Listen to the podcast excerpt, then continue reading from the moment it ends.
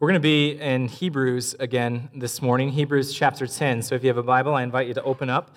And uh, while you're doing that, I want to tell you a bit of a, a story um, from when I was younger, and probably one that some of you can relate to. Um, when I was younger, my family always got the Sears catalog um, every single, I don't know, November, October, uh, right before Christmas. And, and my younger sister and I, we would always, uh, always, we would spend literally hours flipping through this massive catalog uh, with a red pen, and we'd be circling uh, all of the things that we saw that, that we wanted for Christmas. And as you can imagine, this uh, amounted to an otherworldly amount of, of things on our Christmas list, lists, uh, stuff that no good parent would ever consider getting a child that much stuff. And, and so my parents would have to uh, discern uh, what were our top priorities on that Christmas list. And, and so uh, we, we made it relatively easy for them, whether we knew it or not, because you just go to the most crumpled pages, because those were the pages that were held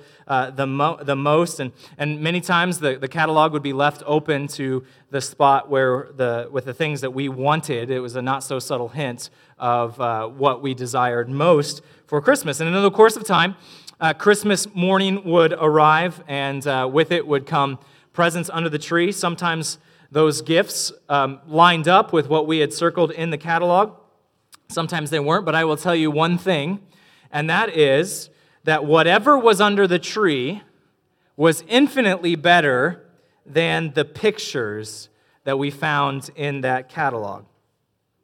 What was the object of my affection in the days and weeks that would lead up to Christmas quickly was forgotten because it was displaced by something that was much more tangible and much realer to me. The picture in that catalog would fade in the all surpassing greatness of what was the real thing before me. In fact, it would have been absolutely unthinkable for me to take the real thing and say, hey, you, you know what? This is, this is nice. But I'm actually going to go back to that picture in the catalog. Thank you very much. And then run to the, to the, the coffee table, to that catalog, or dig it out of the recycling bin and, and content myself with just staring at the picture once more. And that image is a little bit of, of what the, the author of Hebrews is trying to, to describe here in the main chunk of the book of Hebrews. The Hebrews, uh, the book of Hebrews is all about God's greatness. It's all about Jesus' superiority over everything else. And in, and in doing that, he, he says that everything that's come before is just a shadow, while Jesus is the real thing. He is the main thing. And so, over the course of the book of Hebrews, we see him do this many times. He first starts by saying, Hey, you know the rest that God's law promises you, the rest that the people of Israel experienced when they entered into the promised land? That is nothing compared to the rest that Jesus will offer you. Hebrews chapter 4. For if Joshua had given them rest, God would not have spoken of another day later on. So then, there remains a Sabbath rest for the people of God. Hebrews 7, we see something similar. We see that the priests of the old covenant, as good as they are, they pale in comparison to Jesus, our high priest. It says this The former priests were many in number because they were prevented by death from continuing in office, but he holds his priesthood permanently because he continues forever. Consequently, he is able to save to the uttermost those who draw near to God through him, since he always lives to make intercession for them. Hebrews 8, again, we see something similar. We see that the good promises of the Old Testament are nothing compared to the promises that we can see and we can find in Jesus. Hebrews 8. But as it is, Christ has obtained a ministry that is as much more excellent than the old as the covenant that he mediates is better, since it is enacted on better promises. So, what we see here is what comes before, as good as it is, is just a shadow of the greatness that is found in Jesus. I mentioned that we're going to be in Hebrews chapter 10 this morning. We're going to look at Hebrews 10, 1 through 18. And what we're going to see is the exact same thing that our, our sermon title, or our series title is that Jesus is greater. Jesus is greater than anything else that we could fathom this Christmas. So let's uh, pause and, and take a few moments to pray. But before we do that, I, I just want us to give our, our outline this morning This passage breaks into uh, to four sections, and each of those sections makes a statement about what Christmas is about or the significance of Christmas. So let's pause, let's pray as we approach God's Word. God, it is uh, so good to um, hear your word, and so we thank you for it. We thank you for the message of the gospel. And we thank you that that message was on display on, and, and was heard from the, the lips of these children just a, a few moments ago. And so, God, as we approach your word this morning, we do ask that you would help us to calm our hearts, that you would help us to set aside the distractions that surround us, and help us to turn our eyes to you, Jesus. God, we ask that you would bless this time in your word. It's in Jesus' name that we pray. Amen. So, first section, Hebrews chapter 10, verses 1 through 4. If you have a Bible, I invite you to follow along as I read aloud, starting in verse 1. For since the law has but a shadow of the good things to come instead of the true form of these realities, it can never, by the same sacrifices that are continually offered every year, make perfect those who draw near. Otherwise, would they not have ceased to be offered? Since the worshippers, having once been cleansed, would no longer have any consciousness of their sins. But in these sacrifices, there is a reminder of sins every year, for it is impossible for the blood of bulls and goats to take away sins passage here starts with a strong claim about the sacrifices that we see take place in the Old Testament. Those sacrifices will never make you clean. The sacrificial system in the Old Testament was never meant to make you clean or right before God. Verse 1 tells us as much. The law, or what we see in the Old Testament, may be a good thing, but it is not the main thing. It was never meant to be the main thing, it was never meant to be the main person. The law, the Old Testament, is a shadow, and now we have the true reality found in Jesus. Consider the author's argument here in the first two verses of this chapter. Why are the sacrifices that we see in the Old Testament, the slaughtering of millions of bulls and goats and lambs, why are they unable to make you clean? Well, according to this passage, even though just a few verses later in Hebrews chapter 9, we see the author say this without the shedding of blood, there is no forgiveness of sins. Even though that is the case, the author says that if, if these things were uh, good enough to, to save you, to cleanse you from sin, then wouldn't they have stopped?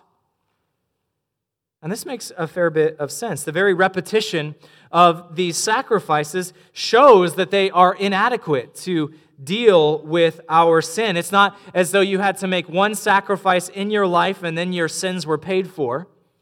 Sacrifices were often day, offered day after day in the temple, and before that, in the tabernacle for the sins of the people. Even the most important sacrifice in the Jewish sacrificial system, the Day of Atonement, offered once a year. Even this sacrifice was offered each and every year. And it was totally inadequate to cleanse people from the guilt of their sin. And we see this throughout the Old Testament as well. Many of those who earnestly sought God with their lives began to realize that even though God instituted the sacrificial system, it was never meant to make us clean before Him. So, David moments after the biggest sin of his life, when in the uh, situation with Bathsheba where he commits adultery, he says this For you will not delight in a sacrifice, or I would give it. You will not be pleased with a burnt offering. The sacrifices of God are a broken spirit, a broken and contrite heart, O God, you will not despise. The Lord rebukes Israel in the beginning of Isaiah for dead and lifeless religion. It writes uh, says this in Isaiah 1 What to me is the multitude of your sacrifices, says the Lord. I have had enough of burnt offerings of rams and the fat of well fed beasts. I do not delight in the blood of bulls or of lambs or of goats. When you come to appear before me, who has required of you this trampling of my courts? Bring no more vain offerings.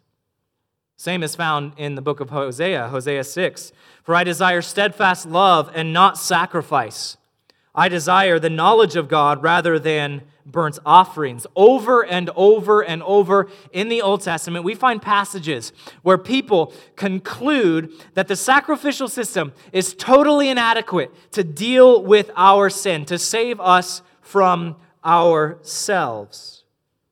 But notice that this passage here in Hebrews chapter 10 doesn't just talk about saving us from ourselves, it also says that we need to be saved from this crushing weight of guilt that comes from sin. And if anything, the sacrificial system doesn't save people from their sins, in fact, reminds them of their sins. Day after day, year after year, the slaughter of countless animals was meant to be a reminder to the people of the awfulness of their sin. Many of the sacrifices, if you look at the beginning of the book of Leviticus, many of the sacrifices that were offered up day after day, you, if you were offering up a sacrifice, it would be very personal for you. You would be the one who would slit the throat of the animal, or you would be the one who would wring the animal's neck. The dying bleats of these animals would fill your ears and they would haunt you with, with a reminder of why such a death was necessary. And you might be saying, well, what of today? What of today? After all, the notion of guilt may seem a bit out of place in today's society. Many people are quite cavalier in their disregard for the law of God. Many people don't lose too much sleep in their disregard for God's commands. But if we dig a little deeper, we can see that this, this search for, for a clean conscience covers so much of what we do. Especially at Christmas, much of what we do can be predicated on dealing with guilt. Or another way of saying that is on feeling good about ourselves. So, a couple examples. Uh, sports teams, and, and, none of these examples are bad things. I, I, these are very good things, but oftentimes they come from the wrong motive. So, consider these.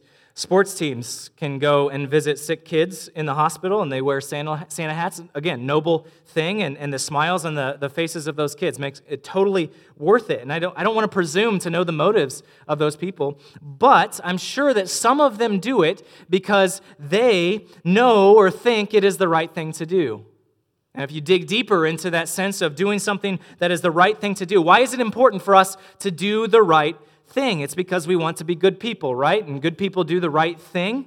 They do good things, they, and doing good makes us feel good about ourselves. So, at its core, Oftentimes, many of the actions that we do are dealing with this sense of guilt, with this sense of, I feel bad about myself, and now I want to feel good about myself. And the same is true with giving presents to the less fortunate, or serving in a soup kitchen, or inviting the lonely over for a meal at Christmas. Good, beautiful things. Keep doing them. But oftentimes, we do these things because we have a sense of guilt in our hearts, and we would never use that language to describe it but we feel bad about ourselves and want to feel good about ourselves. And all too often, we can run to these horizontal things, these other things, to try to cleanse a guilty conscience, to cleanse a guilty heart with something that will never make us clean. At its core, these first few verses declare this Nothing else can cleanse your guilty conscience this Christmas. Nothing else can cleanse your guilty conscience this Christmas. Everything else is totally inadequate in dealing with the sense of guilt and this desire to feel good about ourselves, whether it is conscious or not. Nothing else can deal with that guilt. Nothing but Jesus. Consider the second section, 5 through 10. Consequently, when Christ came into the world, he said, Sacrifices and offerings you have not desired, but a body you have prepared for me. In burnt offerings and sin offerings you have taken no pleasure. Then I said, Behold, I have come to do your will, O God, as it is written of me in the scroll of the book. When he said above, You have neither desired nor taken pleasure in sacrifices and offerings and burnt offerings and sin offerings, these are offered according to the law. Then he added, Behold, I have come to do your will. He does away with the first in order to establish the second. And by that will, we have been sanctified through the offering of the body of Jesus Christ once and for all. This is a confusing section, and if you work your way through um, Hebrews, it is, it is a masterful book, but it's also a very difficult book to understand where the author is going at times and why he quotes the Old Testament in, in certain places. This is one of those places where he quotes the Old Testament. He quotes uh, Psalm 40, verses 6 through 8. And this is an astounding revelation. This is what it's saying that Hebrews 10 gives us insight into Jesus' thought process at Christmas. It gives us insight into what Jesus is thinking when he prepares himself to go to earth. That's what's in view here at the very beginning of verse 5 when it says, When Christ came into the world, he said.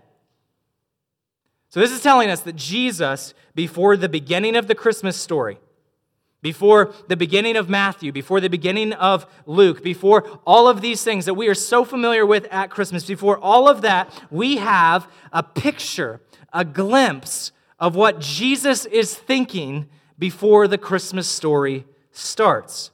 And Jesus, before Christmas actually starts, he quotes Psalm 40, this psalm in the Old Testament, and he says, This is a declaration of what my mission is. As I'm about to go to earth, this is what I am about to do. So, what is he about to do? Verses 5 and 6, Jesus points out that the sacrificial system is never meant to, to make us right with God. He says, Sacrifices, offerings you've not desired, burnt offerings, sin offerings you've taken no pleasure. It's a statement of purpose here. As we saw in the previous section, the sacrificial system is never meant to save us, but instead it is meant to point us to our need for a Savior when He finally comes. Notice, uh, the limitations of the law here. Jesus has mentioned them, and then he tells us what his mission is. Verse 7 Then I said, Behold, I have come to do your will, O God, as it is written of me in the scroll of the book. So here's Jesus. He's preparing for the events that we celebrate at Christmas. And what is Jesus' concern? Well, his concern is to do the will of God. His concern is that he would be faithful to the prophecies that we see in the Old Testament, prophecies that not only concern his, his birth, like the ones that we heard a few moments ago from Janae and, and from Allie, but the totality of his life. Jesus' primary concern here and what brings him to earth is a desire to do his Father's will. It is his desire to do the will of God. And that's what brings him to earth at Christmas as a baby. But it's also that commitment to the will of God that actually leads him to the cross. Consider the words of verse 10 once more. And by that will, in other words, by the will of God, by the will of God, we have been sanctified through the offering of the body of Jesus Christ once for all. When the text says this, it reminds us that the will of God is that Jesus would come to earth at Christmas and offer himself up as a sacrifice for us. Jesus says to his Father by quoting this psalm The old sacrifices are not enough. They've never been enough, but you have prepared a body for me so that I might become a sacrifice that is more than enough. These verses remind us of the heart of Jesus at Christmas. I think a lot of times uh, at Christmas we focus on the heart of Joseph and how benevolent he was, the heart of, of Mary, how faithful she was. We focus on the hearts of the shepherds as they desire to see this newborn king, with the hearts of the wise men, how far they've traveled to come and see Jesus. But here we see Jesus' heart. And it is a heart that is fully consumed with a desire to do his Father's will, no matter the cost. This is a second statement about Christmas this morning. Christmas began with a commitment to do God's will. Christmas began with a commitment to do God's will. Christmas would never have happened without a commitment and a delight from Jesus to do the will of his Father. There would be no virgin birth. There would be no angels singing glory to God in the highest. There would be no salvation at the cross without Jesus' commitment to do his Father's will. Christmas began with a commitment to do God's will. Now, verses 5 through 10 tell us how Christmas begins. The next few verses, verses 11 through 14, actually tell us how Christmas ends. Start in verse 11. And every priest stands daily at his service, offering repeatedly the same sacrifices which can never take away sins. But when Christ had offered for all time a single sacrifice for sins, he sat down at the right hand of God, waiting for or waiting from that time until his, his enemies should be made a footstool for his feet. For by a single offering he has perfected for all time those who are being sanctified. The focus of this passage here centers on, of all things, it centers on difference of posture between the Old Testament, Old Covenant priests and Jesus. Let me explain. Now, if you were to, to pull out your Bible and you were to flip open to the very end of Exodus, and you'll find a number of chapters, I think it's Exodus 25 ish through the end of the book, focuses on all of God's commands for the tabernacle and how you were supposed to, how the Israelites were supposed to build the tabernacle.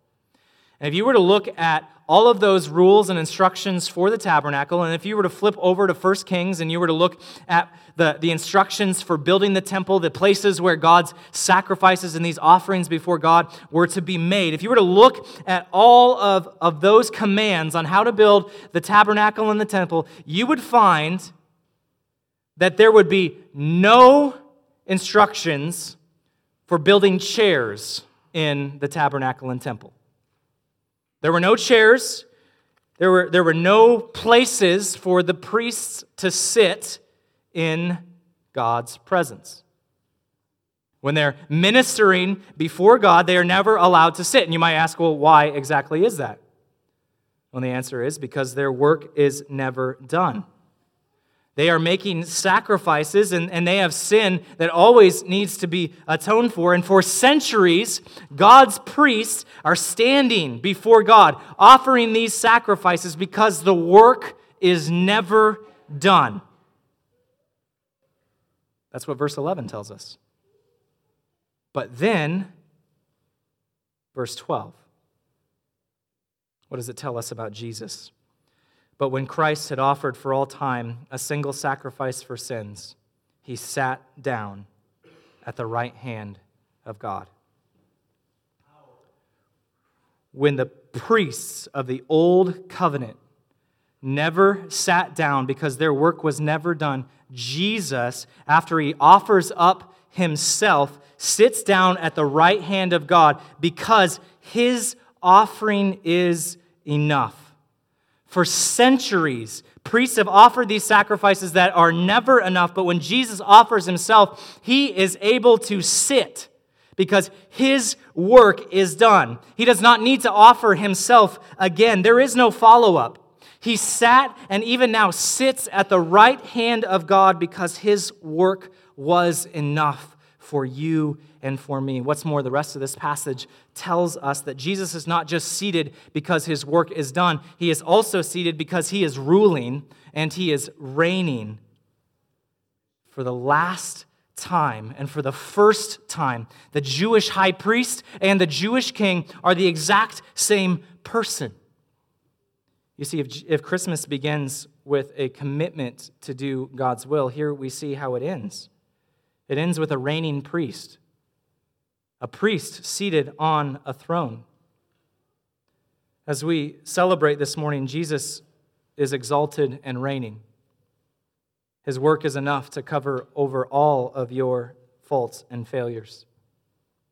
Tomorrow, as we go our own ways, Jesus is exalted and reigning, and his work is enough to cover all of your faults and failures until the end of time and beyond. Jesus is exalted and reigning because his work is more than enough to cover all of your faults and to cover all of your failures. Christmas ends with a reigning priest who even now still reigns. And as we look at the final few verses of this passage, starting in verse 15, we see one final statement. And the Holy Spirit also bears witness to us, for after saying, This is the covenant that I will make with them after those days, declares the Lord. I will put my laws on their hearts and will write on and write them on their minds. Then he adds, I will remember their sins and their lawless deeds no more. Where there is forgiveness of these, there is no longer any offering for sin. If you hear that previous section and are left wondering, how can I be sure that Jesus' sacrifice is enough? How can I be sure that, that Jesus has, has paid for all of my sin, that all that I have done, all that I keep doing, all the ways that I fail God, that I mess up, how can I be sure that Jesus' sacrifice is enough for someone like me? Then, then these final few verses are meant for you. The author of the book of Hebrews points to the Old Testament. He points to Jeremiah and says, Hey, you know that part in Jeremiah when it talks about this new covenant? This, this time where God is, is no longer going to have this old covenant, but he's going to write his laws on the people's heart. When God says that, right after that, he says this I will remember their sins and their lawless deeds no more. God Himself promises a new way, and when He provides that new way, He will also forgive His people completely and fully. God Himself, through His Holy Spirit, testifies that this forgiveness is sure and complete and total. You see, here's the final statement about Christmas from this passage Christmas gives us assurance of forgiveness. It gives us assurance of forgiveness. If what we celebrate at Christmas is true, if, if this moment uh, uh, where we, we remember God coming to earth, if, if Jesus really did do this because he came to do his Father's will, then we have no reason to doubt the rest. We have no reason to doubt the rest of Jesus' life. We have no reason to doubt that this forgiveness is total and complete for us. And as we celebrate the wonder and the beauty of Christmas, we celebrate the wonder and beauty that we can have full assurance that we are forgiven totally, without reservation. We are forgiven by Jesus if we are found in Him.